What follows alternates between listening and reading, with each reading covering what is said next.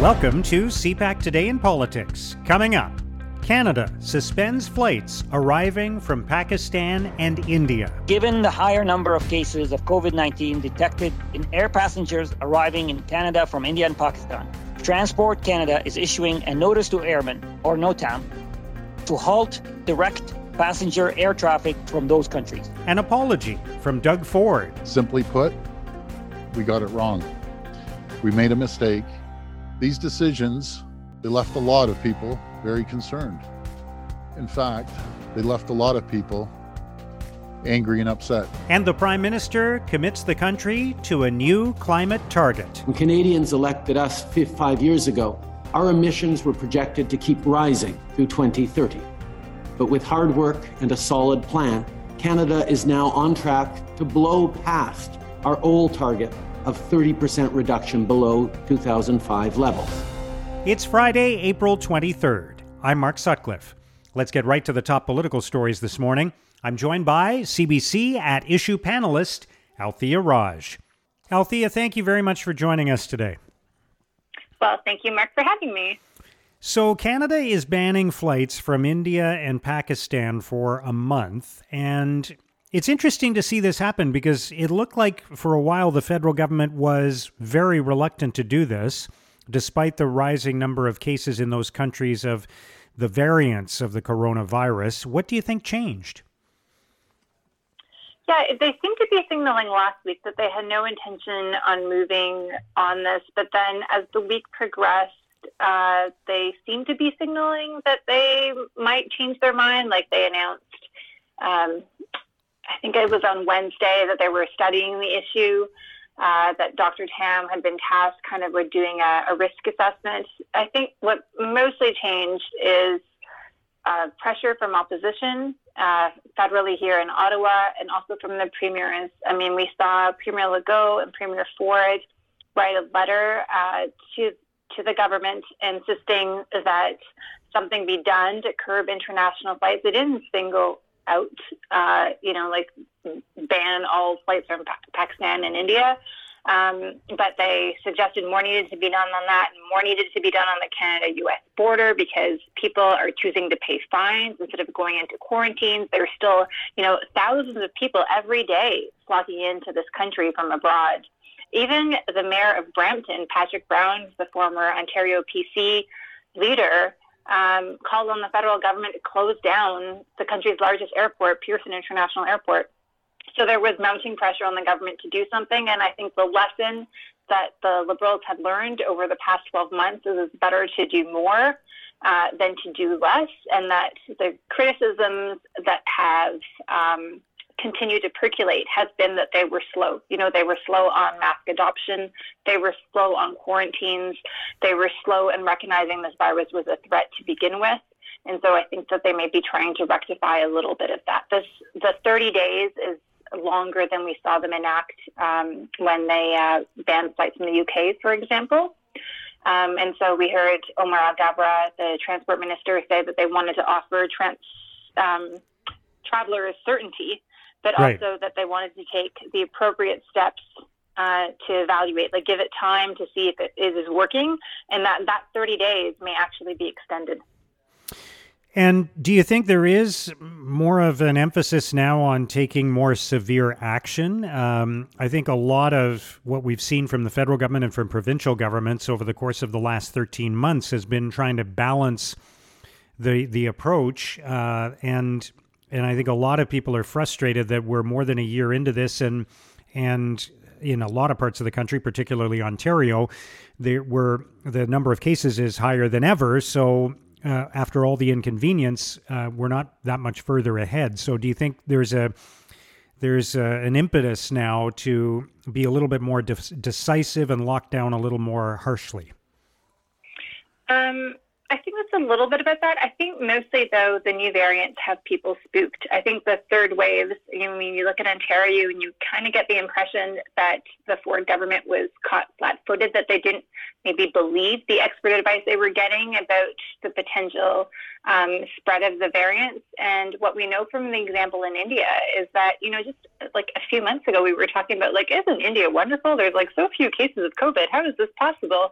And now they have a super variant that seems to be resistant uh, to the vaccines. And if you know if that uh, variant gets a foothold in this country, and frankly it already has, because there's almost 40 cases in BC, there's a case in Alberta, there's a case in Quebec.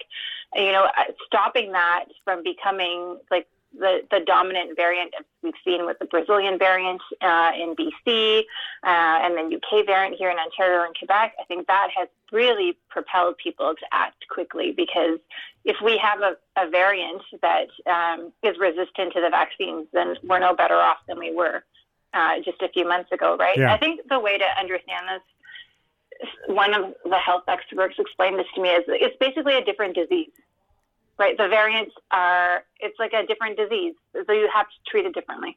Hmm. And we have to we have to shift our thinking that it's all COVID and think like it's a it's a really more serious, more severe, more concerning strain, and we're a kind of, in a way where it's like if you're playing snakes and ladders, we've like we're, we've taken the snake and we're all the way back at the beginning sounds depressing. I'm yeah, sorry. This is that's no okay. to Friday. Well, and look, we just mentioned Ontario, and yesterday Doug Ford apologized and talked about things like paid sick leave, which is something that people have been calling for in the province for a long time, and the government's been reluctant to address, and they've even said it's not necessary. Now they're saying they want to look at it. Um, it was a, a, little bit emotional from Doug Ford after a really bad week for him, where he introduced new measures, then backed down on some of them. Um, so, what do you make of all of that at this really interesting juncture in the fight against the coronavirus? Yeah, it's the first time we heard the Premier of Ontario speak since last Friday when he um, introduced these measures, where he had to um, reverse himself 24 hours later uh, when it came to uh, these new powers that he had given police. And apparently, police in Ontario did not want to have these powers to arrest anybody and ask them why they were on the streets and why they weren't home and what their home address was. Um, he was emotional. Um, he uh, seemed to be um, fighting back tears when he spoke about um, the stories that he had heard about people being un- unable to say goodbye to their loved ones in the hospital. I think it is it's good for um, residents everywhere to see their political leaders um, show humanity that you know what you're struggling with your leader um, empathizes with that struggle, that they're aware of that struggle. I think, however, um, what he, the words that he said, aside from saying that he took responsibility, did not show that really the Premier Ontario understands what is going on and why people are upset. You know, people are not upset that um, he reversed himself on shutting down uh, playgrounds, and they're generally not the primary reason. They're not upset that he reversed himself um, or he even thought that uh, giving this new mandate to police officers um, was the right thing. It's just that the Premier Ontario seems to be focusing on uh, the wrong solutions. Um, for the problem at hand. And he seems to not be listening to expert advice, advice that has repeatedly told him that he should be enacting sick days so that essential workers stay home and do not go work in workspaces where there have been COVID outbreaks. And now what we're seeing is in Toronto and the Peel region, a lot of those essential workers have caught the virus in their workplace and they've brought it home and entire families are landing in the hospital and people are dying. That is why people are upset and the premier apologized for um, acting too much. No, like the people think that he's not acted enough, that he's right. not done enough. Yeah. Um, and that's what he should be apologizing for. So it it was kind it was the, it was odd, you know. I, people I think will empathize with the premier, but also it it seems like he's not recognizing the the problem at hand right. and how, what people feel yeah. Um, he should be doing. All right, let's turn to what should have been the big news of the day on Thursday, uh, what people expected it to be, which was new emissions targets for Canada introduced by the federal government, uh, a goal of cutting greenhouse gas emissions by up to 45% by 2030. Um, uh, so, what did you make of that? And uh, and you know, it's interesting how it got overshadowed by all this other news, right? Mm. Well, it's it's forty to forty five percent mark. So like the government's giving itself giving itself a range. Yeah. yeah. Um. Well, they needed to uh, make a serious commitment um, at the summit. They were under pressure from allies to do so. Um, I think they were also perhaps pressured by the actions that Erin O'Toole, the Conservative leader, took at the part um, just is it two weeks ago now, um, when the Conservatives released their climate plan. Not that the Conservatives plan comes anywhere close to this, but now we will have a Conservative Party fighting in the next election on a plan to meet our Paris climate targets. That is to be uh, to cut our greenhouse gas emissions from 30% below 2005 levels by 2030. And the Liberals are going to campaign on a plan to cut emissions between 40 to 45 percent, and the NDP signaled that they're going to run on a plan to cut emissions by 50 percent, the Greens will run on a plan to cut emissions by 60 percent. Um, so the Liberals needed to do better than uh, where the Conservatives were in the budget. I mean, this is just a few days ago. Uh, the Liberals signaled that they had a plan to get to 36% below 2005 levels. And the plan that they have released that's um, like kind of the blueprint to their, their roadmap to get to these ambitious targets, um, the, the 30% below and, and maybe 36, get a little bit beyond, but not where they announced Thursday. Um, really, you know, we haven't met them yet. It's just the government has a plan to get us on the targets that they've already promised. And now they find themselves in this perfect Goldilocks position where they um, have a plan that is better than the conservative plan or more ambitious than the conservative plan, uh, but less costly than what the NDP and the Greens will propose. But it is still a plan that has been uh, criticized heavily by environmentalists who believe the government should be doing a lot more to get to where we need to go, which is, uh, you know, to prevent catastrophic climate change and basically people dying um, much uh, south of our border, but uh, still, you know, that will impact us in terms yeah. of climate refugees and whatnot. And so um, it's it is interesting. It is going to be costly. The Environment Minister Jonathan Wilkinson talked about it's good to have ambitions. Sure, it's great to have ambitions. It's good to have goals, but these goals will require Canadians personally and businesses to go a lot farther to make more sacrifices and probably will cost the government a lot more money. Mm. All right, Althia, thank you so much for joining us today. I appreciate your insights on all of this. Have a great weekend. Thank you very much. You too, Mark. That's CBC at issue panelist Althia Raj. I know we got it wrong. I know we made a mistake. And for that, I'm sorry and I sincerely apologize. Now, here's what political columnists and commentators are writing about today. At TVO.org, John Michael McGrath considers Doug Ford's apology. McGrath writes When the public demands apologies, it's best for politicians to apologize. So good on Doug Ford for ripping off the band aid. But apologies without change are meaningless.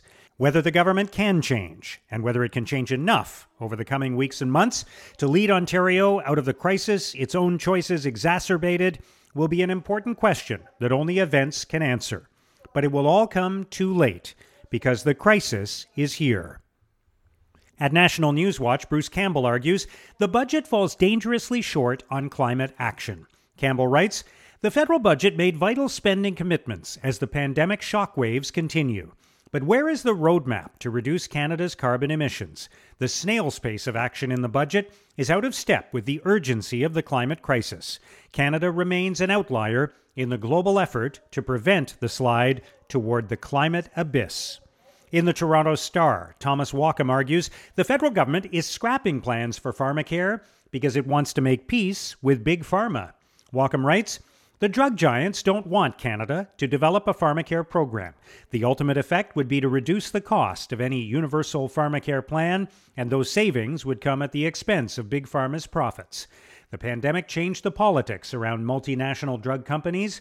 Political leaders quickly realized that their fate relied, to a large extent, on their ability to deliver life saving vaccines. In Canada, that meant staying on the good side of Big Pharma. Now, here's what's coming up on Canada's political agenda. A parliamentary committee We'll hear from a number of health groups on the latest developments in the coronavirus pandemic in Canada. CPAC's Martin Stringer has more. Mark, the House of Commons Health Committee continues its Friday meetings on the pandemic. Starting at uh, 1 p.m. Eastern today, MPs on the committee will hear from several major national health groups. Among them, they'll hear from Ann Collins, the president of the Canadian Medical Association. Just one week ago, the CMA sent an open letter to the Prime Minister and his government saying that the worsening third wave calls for a new, more vigorous national strategy to fight the pandemic. Since then, the numbers continue to get worse in Ontario, but also in BC, Alberta, and Saskatchewan. The number of infections is rising, but more worryingly is the steady climb in the number of seriously and critically ill Canadians. There are few people who aren't using the term crisis to describe the situation in Ontario, as every day this week the province has surpassed previous records for the number of people hospitalized, in intensive care, or fighting for their lives on ventilators. Other witnesses before the committee today will include the head of the Federation of Canadian Nurses, and they're on the front line of this battle, as well as people who will reflect on the other side of the health crisis, those medical interventions that are now increasingly being put off or affected by the pandemic. Representatives from the Canadian Cancer Society and the Canadian Medi- Mental Health Association will also appear before the committee. Thanks, Martin. Also today, the Prime Minister will virtually attend the Leaders Summit on Climate, along with Environment Minister Jonathan Wilkinson and the Minister of International Development, Karina Gould. He will then hold a news conference along with Procurement Minister Anita Anand to discuss the COVID 19 situation. The Prime Minister will also receive his first dose of the AstraZeneca vaccine before he meets virtually with physicians, nurses, and other primary care providers from the Mosaic Primary Care Network in Calgary. Conservative leader Erin O'Toole will speak at an event hosted by the Cloverdale Chamber of Commerce. Innovation Minister Francois Philippe Champagne, Economic Development Minister Melanie Joly, and Special Representative for the Prairies Jim Carr will meet with representatives from the University of Saskatchewan to discuss the biomanufacturing investment in the Vaccine and Infectious Disease Organization announced in the budget. Innovation Minister Francois Philippe Champagne will take part in a virtual Q&A session with the Regroupement des Chambres de Commerce de la Mauricie. Minister of Middle Class Prosperity, Mona Fortier, will take part in a virtual event hosted by the Richmond Chamber of Commerce. Northern Affairs Minister Daniel Vandal will take part in a roundtable meeting with Northwest Territories partners and stakeholders to talk about the federal budget. And Infrastructure Minister Catherine McKenna will make an announcement about recreational and sports infrastructure in Saint Apollinaire, Quebec. And that's CPAC Today in Politics for Friday, April 23rd.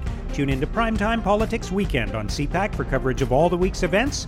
Our podcast returns on Monday morning. Have a great weekend.